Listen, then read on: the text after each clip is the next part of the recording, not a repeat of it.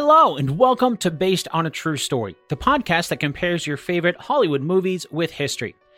If you recall, last year we learned about the Steven Spielberg movie simply called Lincoln. Well, after that episode was released, I got a request to cover the Robert Redford directed movie, The Conspirator. So today I'm excited to be joined once again by Dr. Brian Dirck, who helped us separate fact from fiction in Lincoln last year, and he's back with us today to find out more about the real history behind The Conspirator. Dr. Dirck is a professor at Anderson University and author of multiple books on President Lincoln, including Lincoln and the Constitution, The Black Heavens, Abraham Lincoln and Death, and Lincoln the Lawyer. Before we connect with Dr. Dirck, though, let's set up our game Two Truths and a Lie. If you're new to the show, here's how it works I'm about to say three things. Two of them are true, and that means one of them is a lie. Are you ready? Okay, here they are. Number one, Lincoln was not supposed to be at Ford's Theater the night he was killed. Number two, Aiken wrote a letter to Jefferson Davis offering his services to the Confederacy before he enlisted in the Union Army. Number three, after his involvement in Lincoln's assassination, John Surratt joined the Vatican bodyguard. Got him?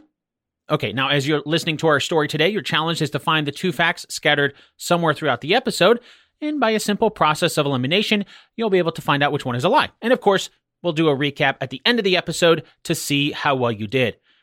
All right, now it's time to chat with Dr. Brian Dirck about the historical accuracy of The Conspirator.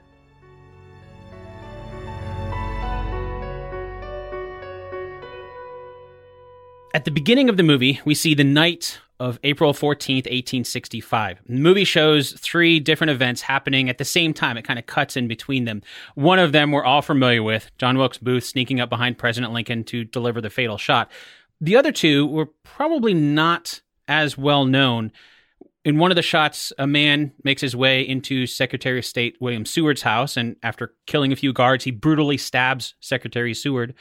And then the camera cuts a few times, so we don't really see how many times he was stabbed, but I counted at least eight different times that we see him stabbing him in the movie. And then the last scene that we see isn't quite as violent as the other two. We do see someone sneaking into a house. Uh, we see that Vice President Andrew Johnson is there. But then the man ends up making his way to a bar and a party that's going on in the house, takes a few drinks, and then leaves without incident. However, simply because of the violence going on in the other scenes, I'm going to assume that he was there to do violence to the vice president as well. So, how well did the movie do showing these three different assassination attempts? Overall, quite well.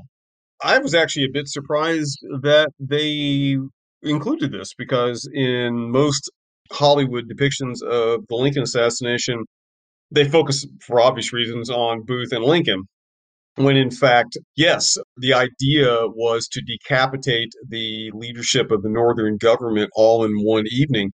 There were changes to the details for example, when Powell uh, rushes into the room uh, to stab Seward, it shows his daughter reading to him that wasn't true. He had already shoved her to one side out in the hallway. The bed was against the wall, and as he was wailing on Seward, Seward kind of rolled over to once. I mean, you can pick the details apart. You know, eight times sounds about right. What the what the, what the film didn't quite explain was Seward had gotten a broken neck in a carriage accident, and he had this wooden kind of chest thing from the from his chin down to the middle of his navel. And Powell didn't know that was there, and he kept whacking away at Seward's chest, and the thing was just bouncing off. And he's like, "What the heck?"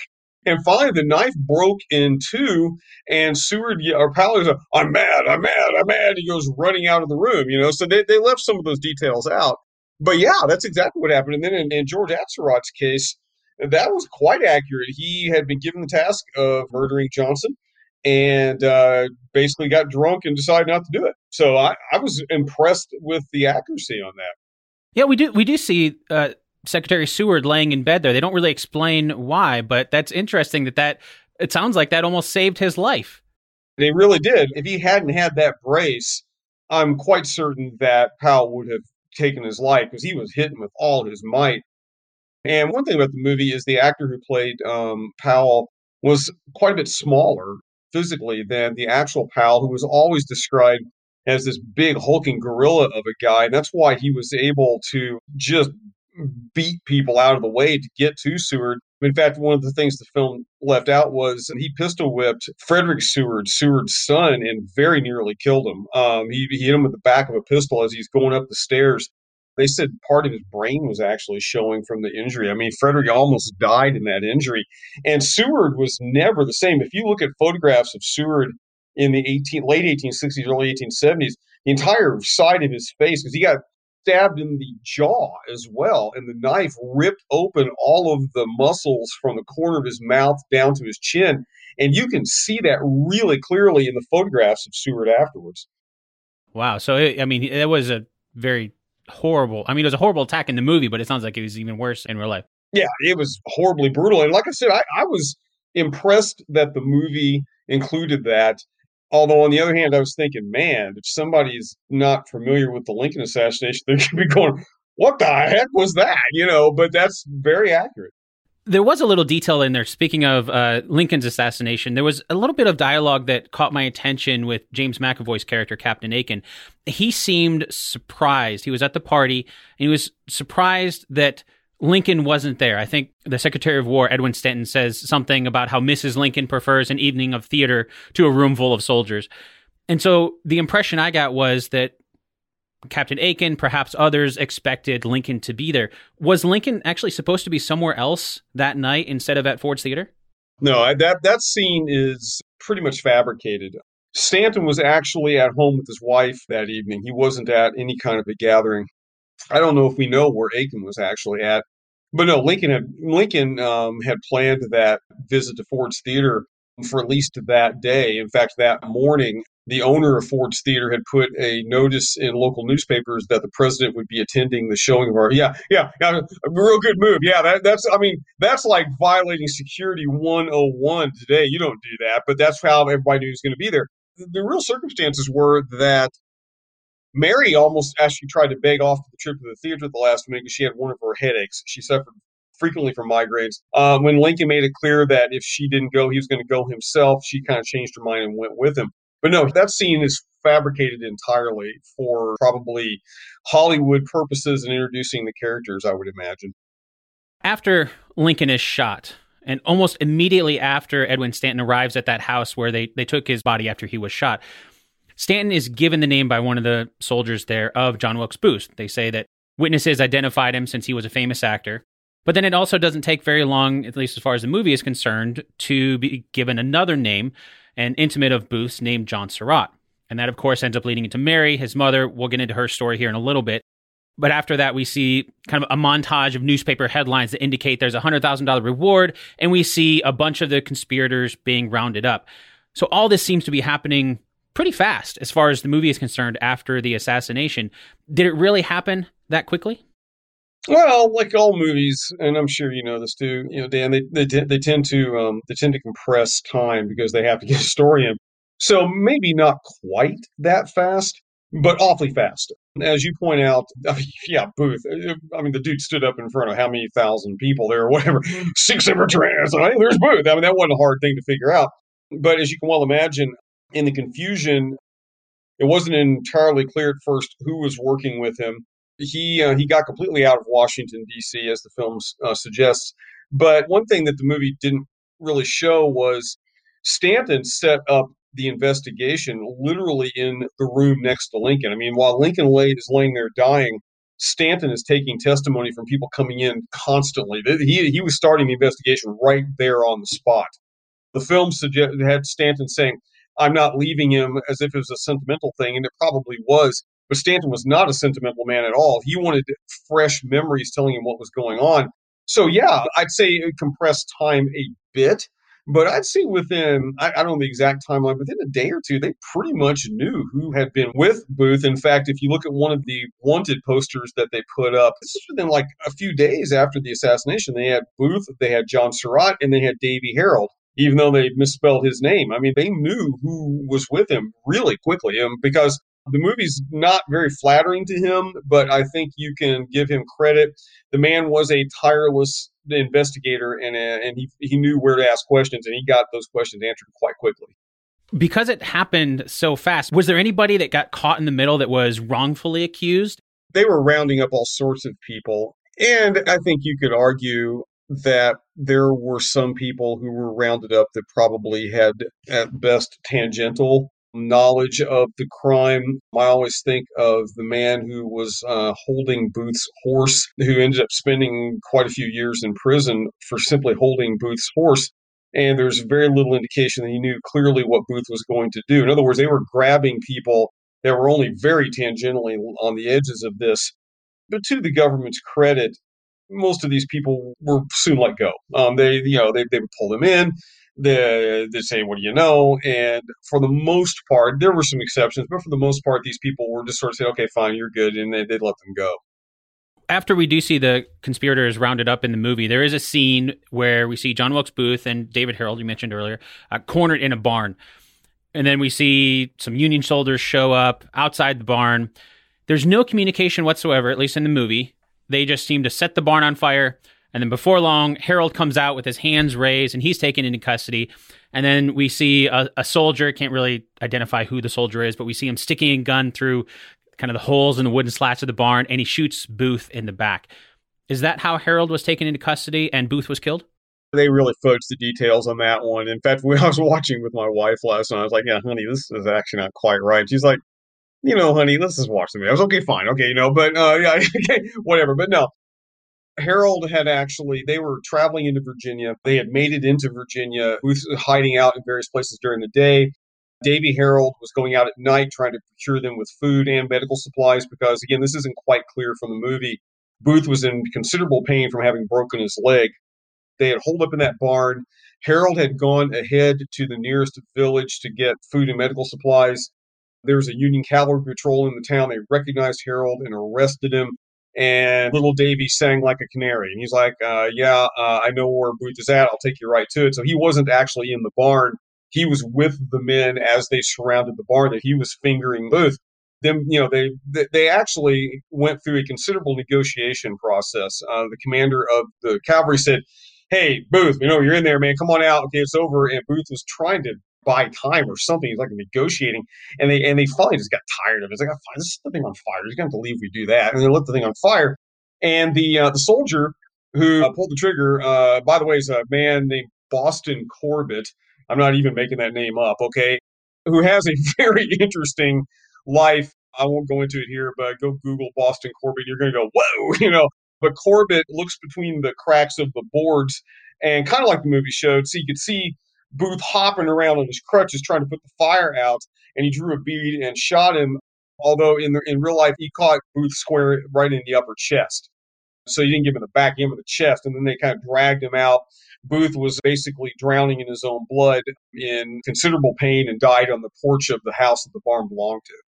So yeah, a little different there, but I guess in some ways it kind of makes sense. They don't have to explain Herold giving up the location of Booth and and all that. yeah, you know what? I think the movie made decisions based on sound reasons for changing it. I mean, if they had dragged it out as long as it took, this would have been a four hour, this would have been a Netflix prestige TV series if they put all these details in, you know? So I get why uh, Redford, the director, did this. I, he just, he had to compact this thing down because he's trying to get to the real story. So I totally understand it. The weather's getting nicer, which means now is the perfect time to plan ahead for summer fun. Personally, I'm hoping to be able to visit my family this summer, and that means booking flights as soon as possible before the prices go up. And now you can help ensure your money is there when you need it with today's sponsor, EarnIn. Just download the EarnIn app, verify your paycheck, and watch your earnings tick up as you work. Access up to $100 a day and up to $750 per pay period so you can start making your summer plans now. It's free and easy to get started. Download EarnIn today, spelled E A R N I N, in the Google Play or Apple App Store. When you download the EarnIn app, type in True Story under podcast when you sign up. It'll really help the show. True Story under podcast. EarnIn is a financial technology company, not a bank, subject to your available earnings, daily max, pay period max, and location. See earnin.com slash TOS for details. Bank products are issued by Evolve Bank and Trust, member FDIC. Thanks, EarnIn.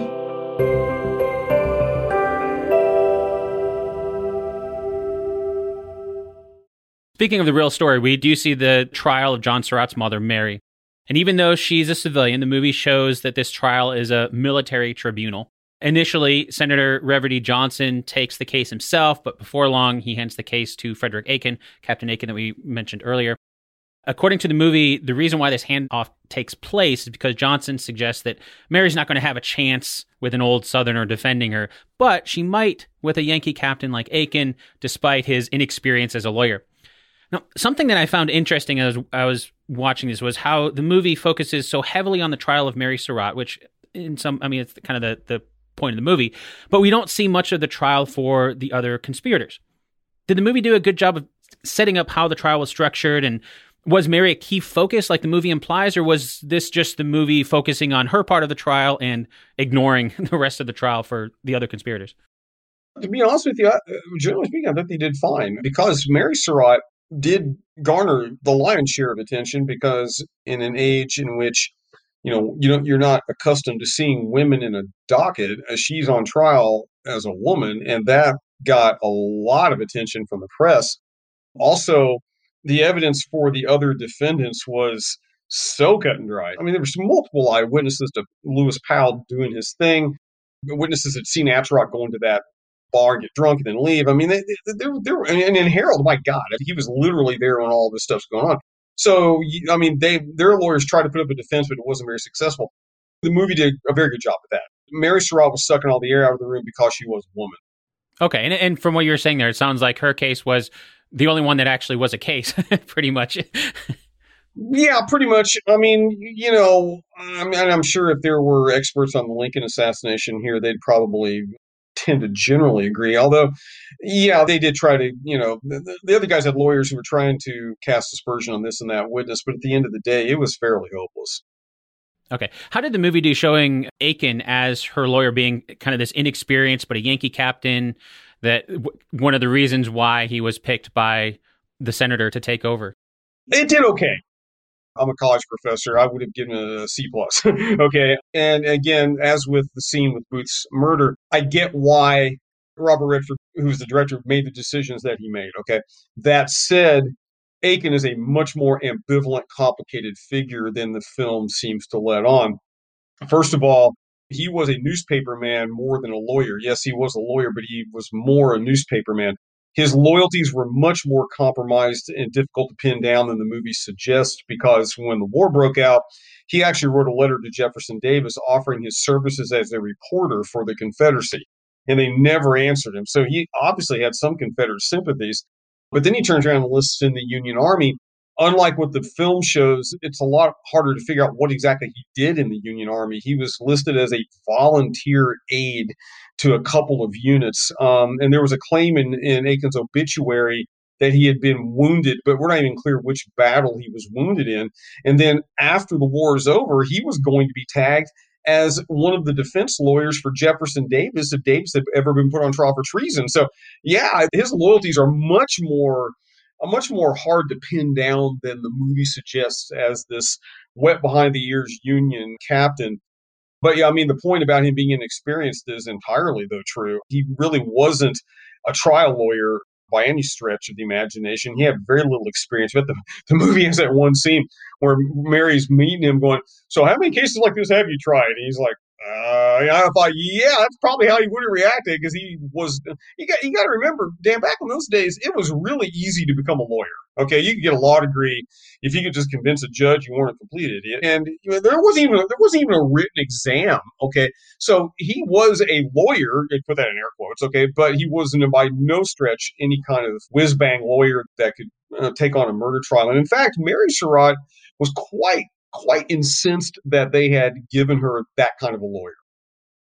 That's completely different. I got the idea that he was all you know for the union and because in the when he's given that like at first he refuses like how like how can i go against what i believe i think redford is using a very common hollywood trope that you and i are all familiar with and everybody else who watches movies that involve courtroom dramas the lawyer who takes on the sketchy client that's going to destroy his practice and his per- personal life, but he does it anyway because by God, we're going to fight for the Constitution and the rights. I mean, that, that could be what every Perry Mason episode that's ever made. You know, I get that, but the truth is much more complicated. And also that whole sidebar about him basically losing his girlfriend over this. He was married when all this was going on. He had no girlfriend. So, you know, they Redford's employing a, a typical Hollywood way to tell this story that really doesn't square with the facts.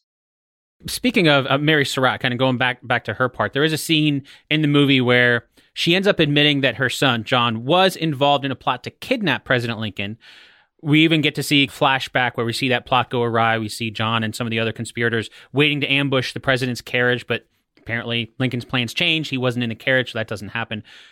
Ultimately, Mary does admit that her son did conspire to kidnap President Lincoln so he could be ransomed for all the Confederate soldiers in prison, but she insists that the plan was never to assassinate the president. How much of that is true? It actually is, although it's worth pointing out that in the movie, that is a conversation between Mary and Aiken in her cell. We don't have much good documentation for what they were actually talking about. Most of us, most of what we know comes from the court transcripts. So we don't know if Mary told Aiken that. But that said, yes, the early plan of the Lincoln conspirators was that they were going to waylay Lincoln's carriage on this fairly lonely stretch of road on the outskirts of Washington, D.C. They were going to chloroform Lincoln, tie him up, haul him back to the Confederacy, and then ransom him for Confederate POWs. Which, when you actually say it out loud like that, you kind of go, "That's cray cray," okay? But and and and, really, um, it was. I mean, they tried to do it a couple times, but they couldn't time it right. Lincoln was already past the point they were staying. So, yeah, the plan was to kidnap. Now, where the movie goes a little bit awry is we don't know when or why Booth's thoughts turned to murder. We just, you can't document that. At some point, probably in early 65, when the Confederacy's fortunes are really going down the drain is when he starts thinking darker thoughts about murder. But we don't know what his thought processes are. We don't know who he told that to, and we don't know what Mary would have known about any of that. But but the strictly speaking, yes, they were originally going to try to kidnap him. One of the key things that I saw in the movie is there's just strong sense that Mary's just trying to keep her son out of trouble. She refuses to turn over her son, even though that would likely mean that she would take the fall for his crime. There's even uh, a few different points, I believe, in the movie where we see her getting visibly upset at Aiken in the courtroom when he starts to try to convince the commission that they're after John Surratt and not his mother. Was she really that adamant to keep her son out of it, and so much so that she was willing to sacrifice herself for him? That's some pretty major dramatic license. We really don't. We don't know for sure if she even knew where he was and if she could have given him up, even if she had wanted to. Right after the plot collapses, John gets the heck out of Dodge. You know, he's he gets out of the country. It's not entirely clear that she knew his whereabouts. Aiken, I think, at key points in the trial is, of course, pointing to her son as being where the conspiracy stops. I mean, as any good lawyer would do, he would, you know, he would see the evidence of the conspiracy and say, well, yeah, but it stops with John Surratt.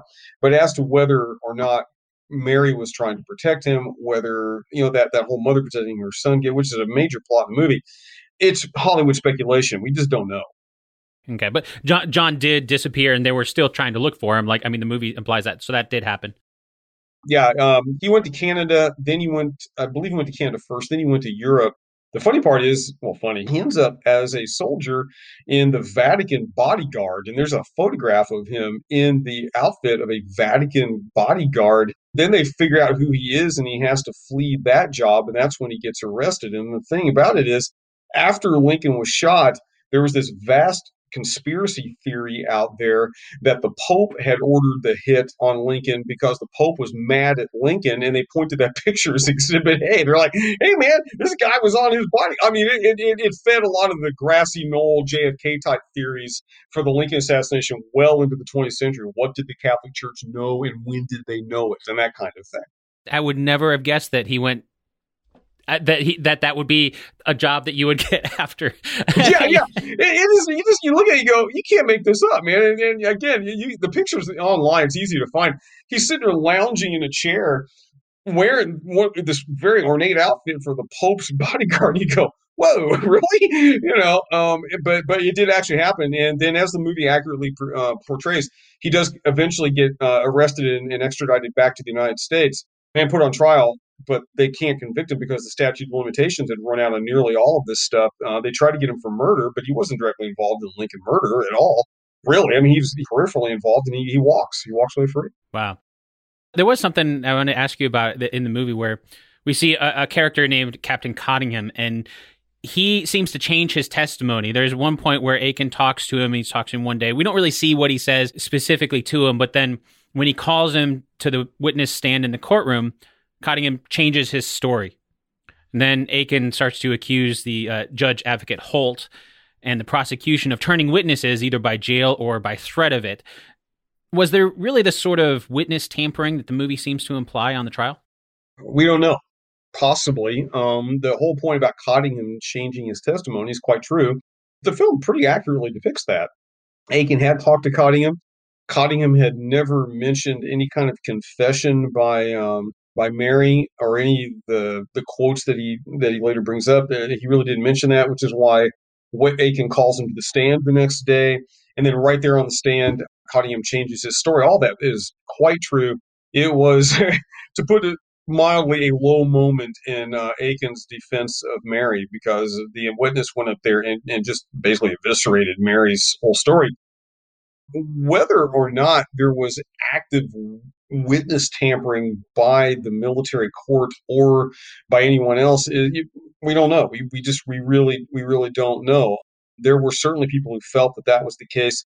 There were also people who felt that Weichman and Lloyd, the other two men who've testified, that they were that they them they were trying to say themselves. Let's give them Mary, okay? Uh, because they were obviously involved. I mean, Weichman was in that boarding house along with everybody else, and Lloyd literally gave Booth shotguns and whiskey and all that. And I've seen people argue that their testimony is unreliable because they got some immunity deal. They were never prosecuted for anything. So there may well have been witness tampering, but it's not documented uh, in any kind of reliable way.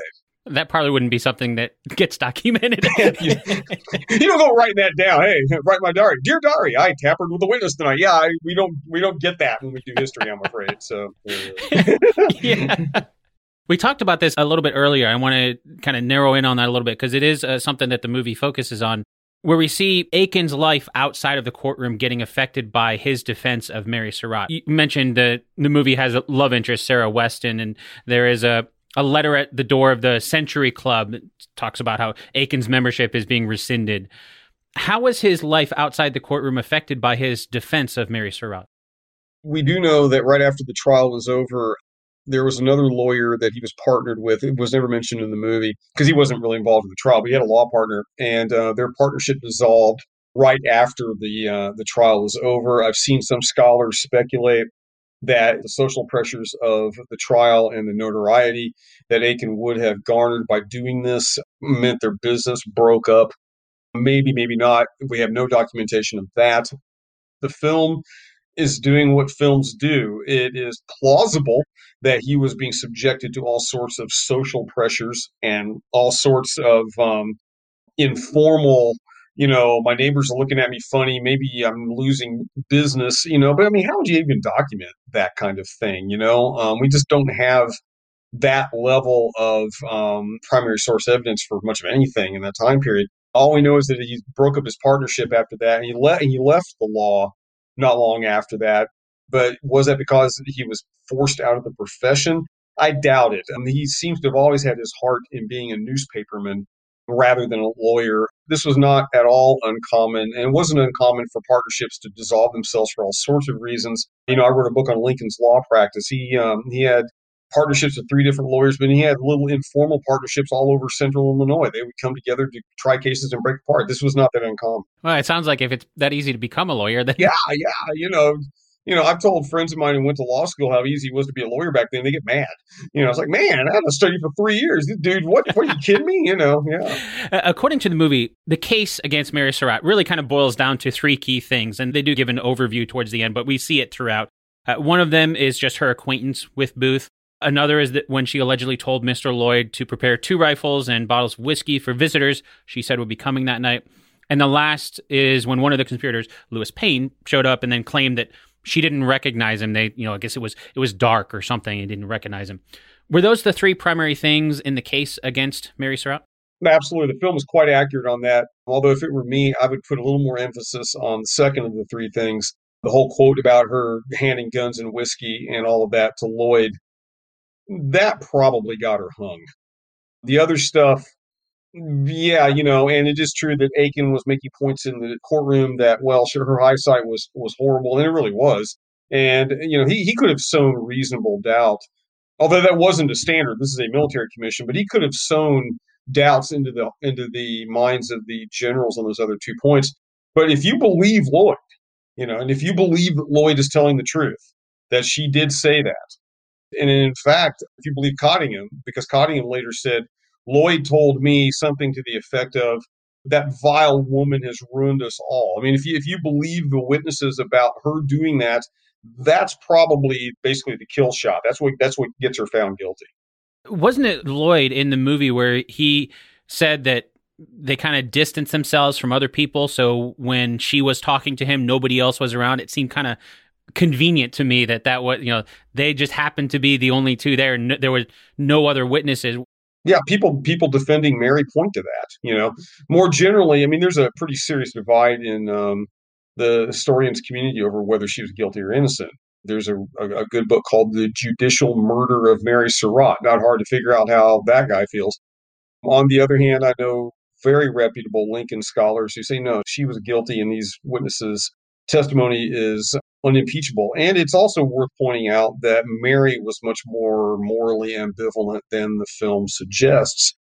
She was not just uh, happened to be a Southerner. The movie kind of glosses lightly over that. She was pretty passionate pro Confederate as were most of the people that were involved in this, and they were pro slavery as well, which is, I've seen colleagues who criticize this movie for never once mentioning slavery. Although I can see Redford's point in not doing that, it's not really directly germane to the trial. Nevertheless, Mary Surratt is a little more morally sketchy, perhaps would be the best way to put it, than we allow. Yeah, the movie seems to really try to push the the, the mother son relationship and play on those emotions. Yeah, and the truth is, we're not entirely sure what kind of relationship she had with her son. We just don't know. You know, the evidence is always colored by the assassination and what you do or don't think about uh, Surratt or Mary or whatever. We don't know what their point of view was towards each other. We really don't. Was she mad at him for leaving her as he left, or did she tell him to leave, or what? We don't. We don't know. I mean, there, there, there's evidence either way, and this is hard to say.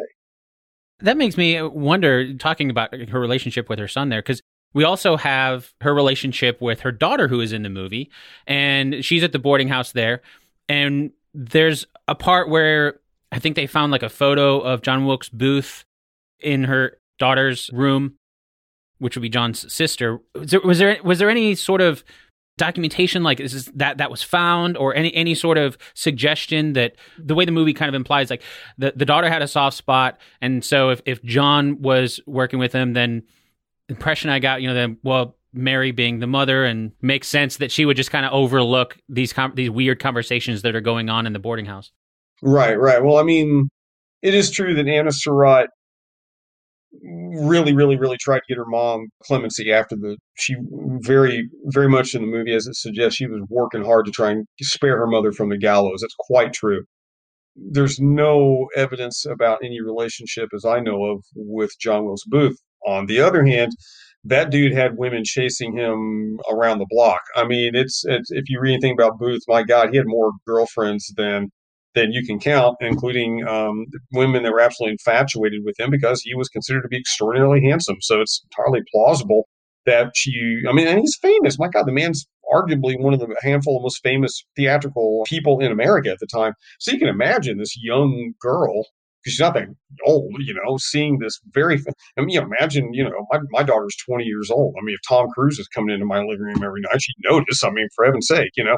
So there's that. Um, there were some suggestions during the trial. We don't know if this is true or not that she was actually romantically involved with uh, Weichmann. We don't know if that's true or not. The movie, I think, wisely didn't go down that path because that who knows where that tangent would have led. The movie implies that there might have been some relationship with Booth, but we know nothing about that at all. Okay. Ultimately, at the end of the movie, Mary is declared guilty of conspiring to kill and murder President Lincoln, Andrew Johnson, and William Seward. Aiken then prepares a writ of habeas corpus, calling for a retrial with a civilian court and jury of peers. And he actually manages, according to the movie, he actually manages to get it signed by Judge Wylie. But then President Johnson suspends the writ at the very last moment, and Mary Surratt is hanged alongside the other three conspirators. How well did the movie do showing the end of Mary Surratt's trial? Well, overall, again, within the context of Hollywood having to create drama and the need to tell a gripping story, fairly well.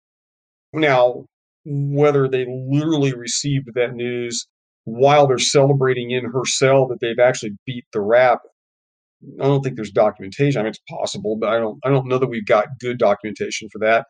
But the rest is quite true. Aiken did secure a writ of habeas corpus from a local judge that was ignored because uh, President Johnson basically suspended the writ for these for all these prisoners precisely to head off that possibility. And then there were last minute attempts from a fair number of people to get Mary off, uh, largely because she was a woman, and the idea of the federal government executing a woman was just abhorrent to a lot of people the timing of that also caught my attention too in the movie because it is a very much like a roller coaster. Oh, we're you know that fi- finally we you know we got this. It's going to be you know retrial, and then right there it crashes down again. Yeah, I think like I was saying earlier, I think they probably compressed the time a bit, but it still is essentially true. We touched on this a little bit earlier, but at the very end of the movie, it talks about being, you know, 16 months after Mary's execution, and we see her son, John, being held as a prisoner. Uh, Aiken does come to visit. We find out that he's no longer a lawyer. And this is when John tells Aiken that he had no idea they were going to kill his mother. He seems to be regretful. But the impression I got was more that he was not so much regretful of what happened with President Lincoln, but really just what happened to his mother. And then at the at the very end, there is some text that explains a year after Mary's trial, the Supreme Court ruled that citizens were entitled to a trial by jury, and John's trial ended up with a jury that couldn't decide on a verdict, so he was set free. Is that pretty much what happened? Well, there's no documentation for Aiken visiting Surratt. None. That whole scene is is a Hollywood, you know, recreation or fabrication or what have you. That said, we don't know what John Surratt's mindset was about all this. We simply don't know when you know when I watched that, and this is just me because I'm a bit of a movie buff, it reminded me of the last scene of another great classic courtroom drama, a film called Judgment at Nuremberg back in 1960. I don't know if you've seen that, but at the very last scene, it's about the Nuremberg trials. Um, um, the uh, Lancaster's character, who's just been convicted of war crimes, is talking to Spencer Tracy, the judge who convicted him, and saying, "I didn't know it was going to come to that." you know, it, it kind of felt like that scene to me. Uh, I liked the scene actually, although that whole part of the scene where John Surratt says, "Here, you keep my mother's rosary. You were more of a son to her." That's pushing it because uh, we don't know what Mary Surratt's exact opinion of Aiken was. She always felt like Aiken was a lightweight and she should have gotten a better lawyer and more time to prepare her case we don't know if they were personally fond of each other or not. The film seems to suggest that makes sense because Hollywood needs to tell a story about human relationships, but that's that's Hollywood fabrication. Now the rest of it's quite true. Just shortly after this trial in Ex parte Milligan, uh, the Supreme Court rules that you cannot try civilians in a military court of law if the civilian courts are in operation, which is a landmark decision that still stands to this day.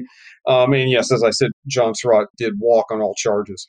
Another thing I touched on briefly earlier, we were talking about Aiken and initially refusing the job of defending, but then by the end of the movie, we we, we see a character arc. Like when he gets writ of habeas corpus, he's he's still not sure if she's innocent or not, but he is convinced that the case against her is a farce and she's not getting a fair trial. And so that is the impression the movie gives is why he's fighting so hard.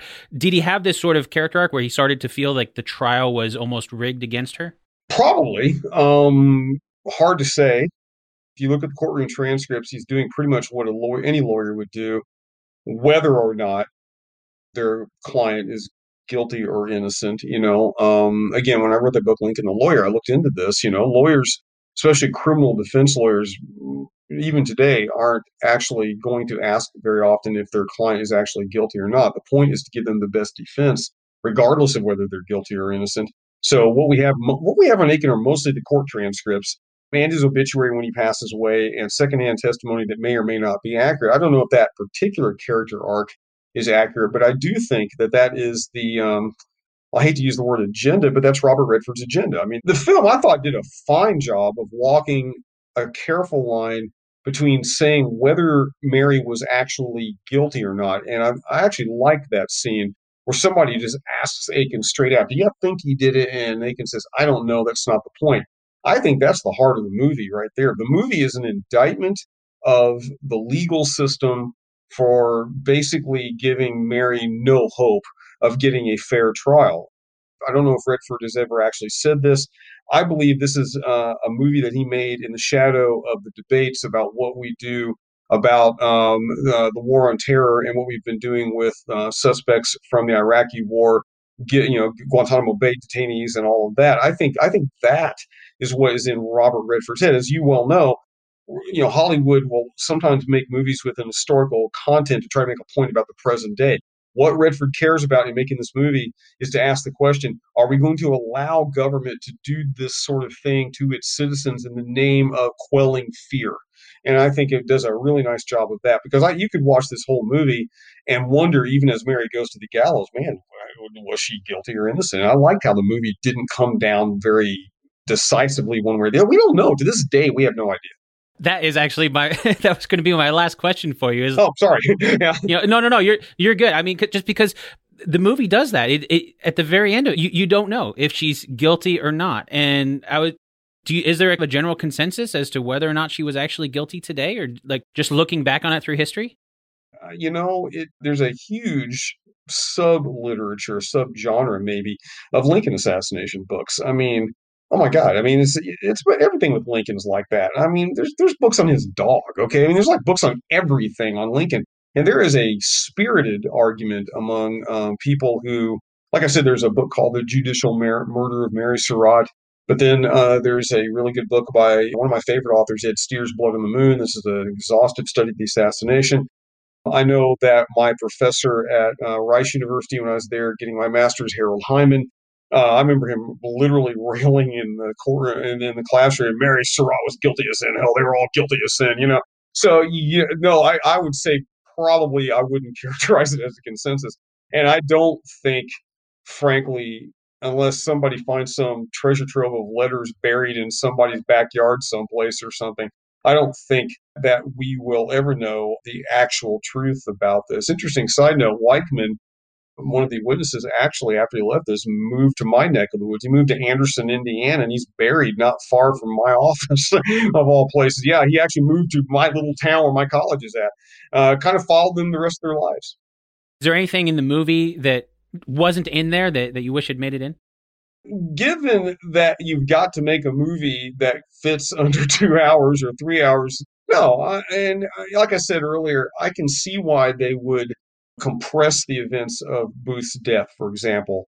I can see why you know Redford needs to get to the meat of the story. If it were me, I would love to have seen a bit more moral ambivalence uh, about the Aiken character. He's a little two dimensional to my feeling, especially with the real Aiken maybe harboring Confederate sympathies. I would have loved if they'd done that, but that would have turned this into a really long endeavor. This is the sort of thing that I think would have loaned itself well to these days a multi-season Netflix series that you could really play with all of this stuff, but within the context of a short film, I think they did a fine job. Well, thank you so much for coming on to chat about The Conspirator. I know we were talking about books. You've written a number of books about Lincoln. Can you share an overview of your books for someone listening and where they can pick up a copy? Yeah, yeah. Um, I've I've spent a lot of time with Abe. He and I are on a first name basis actually these days. um, yeah, Abe's been good to me. I try to be good to him. You know. Um, yeah, I've written um, I've written to date eight books, most all of which have something to do with Lincoln one way or the other. The book most people know me for is uh, Lincoln the Lawyer. I did a study of his law practice that's sort of an overview of what he, how his law practice affected his leadership.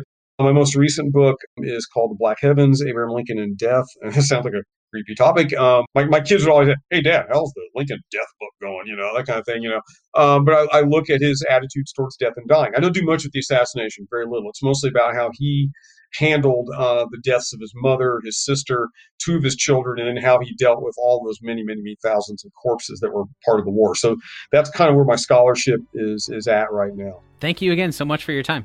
Thank you. Thank you. I've enjoyed it.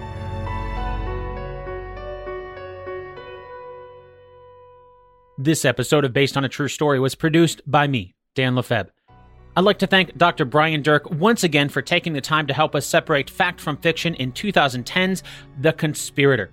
If you want to learn even more about the real President Abraham Lincoln, I would recommend picking up some of Dr. Dirck's great books about Lincoln, like Lincoln and the Constitution, and The Black Heavens Lincoln and Death, and Lincoln the Lawyer. You can find links to his books in the show notes for this episode, as well as on the show's home on the web, based on a true story podcast.com. Okay, now it's time for the answer to our two truths and a lie game from the beginning of the episode. And as a refresher, here are the two truths and one lie. Number one Lincoln wasn't supposed to be at Ford's Theater the night he was killed. Number two, Aiken wrote a letter to Jefferson Davis offering his services to the Confederacy before he enlisted in the Union Army. Number three, after his involvement in Lincoln's assassination, John Surratt joined the Vatican bodyguard. Did you find out which one is a lie? Let's count it down and start with number three. After his involvement in Lincoln's assassination, John Surratt joined the Vatican bodyguard. That is true. As Brian explained, there's even a photograph of John Surratt as a member of the Vatican bodyguard. And that photo has sparked a conspiracy theory that perhaps the Pope himself ordered the assassination of President Abraham Lincoln.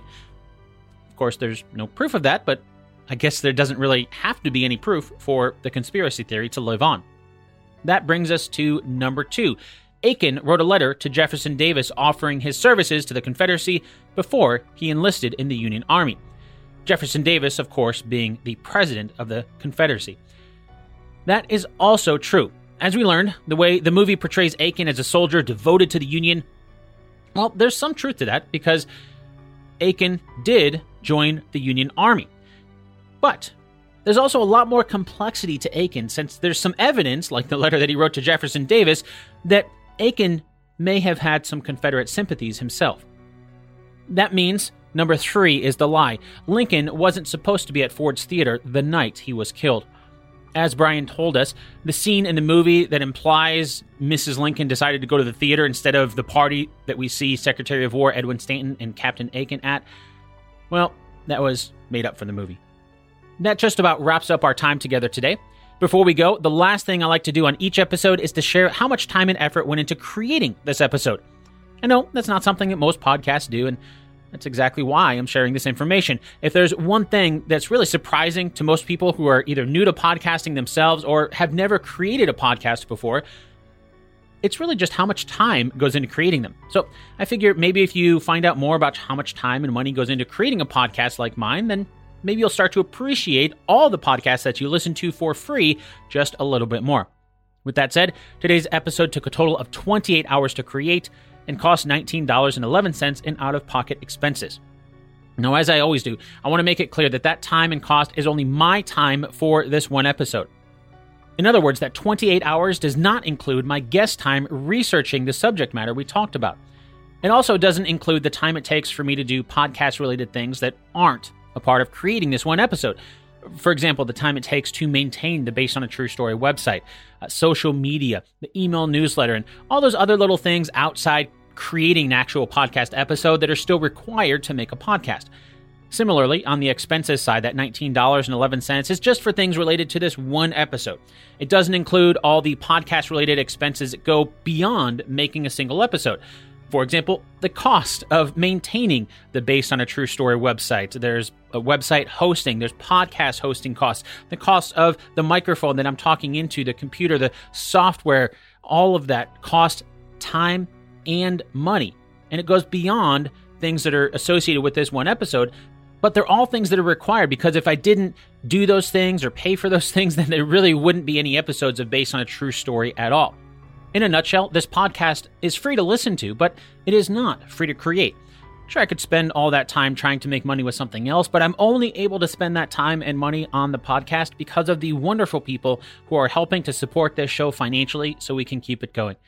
So if you enjoyed today's episode, I hope you'll consider helping to support the next episode over at basedonatruestorypodcast.com slash support. And as a bonus, you'll get access to over 60 exclusive episodes on the producer's feed. Over there, we look at how completely fictional movies deal with history and real life to make them seem a little more believable. For example, we've covered the history in movies like Pirates of the Caribbean. Did you know that there really was a pirate code? It wasn't anything like what we see in the movie, of course, but it never is, is it? And then there's more. There's uh, Jurassic Park, the entire Back to the Future franchise, the entire Mummy franchise, and next week we'll be looking at Iron Man. And there's so many more. You can find out how to get access to that by supporting the show over at basedonatruestorypodcast.com slash support. Once again, that's basedonatruestorypodcast.com slash support. Until next time, thanks so much for listening, and I'll chat with you again really soon.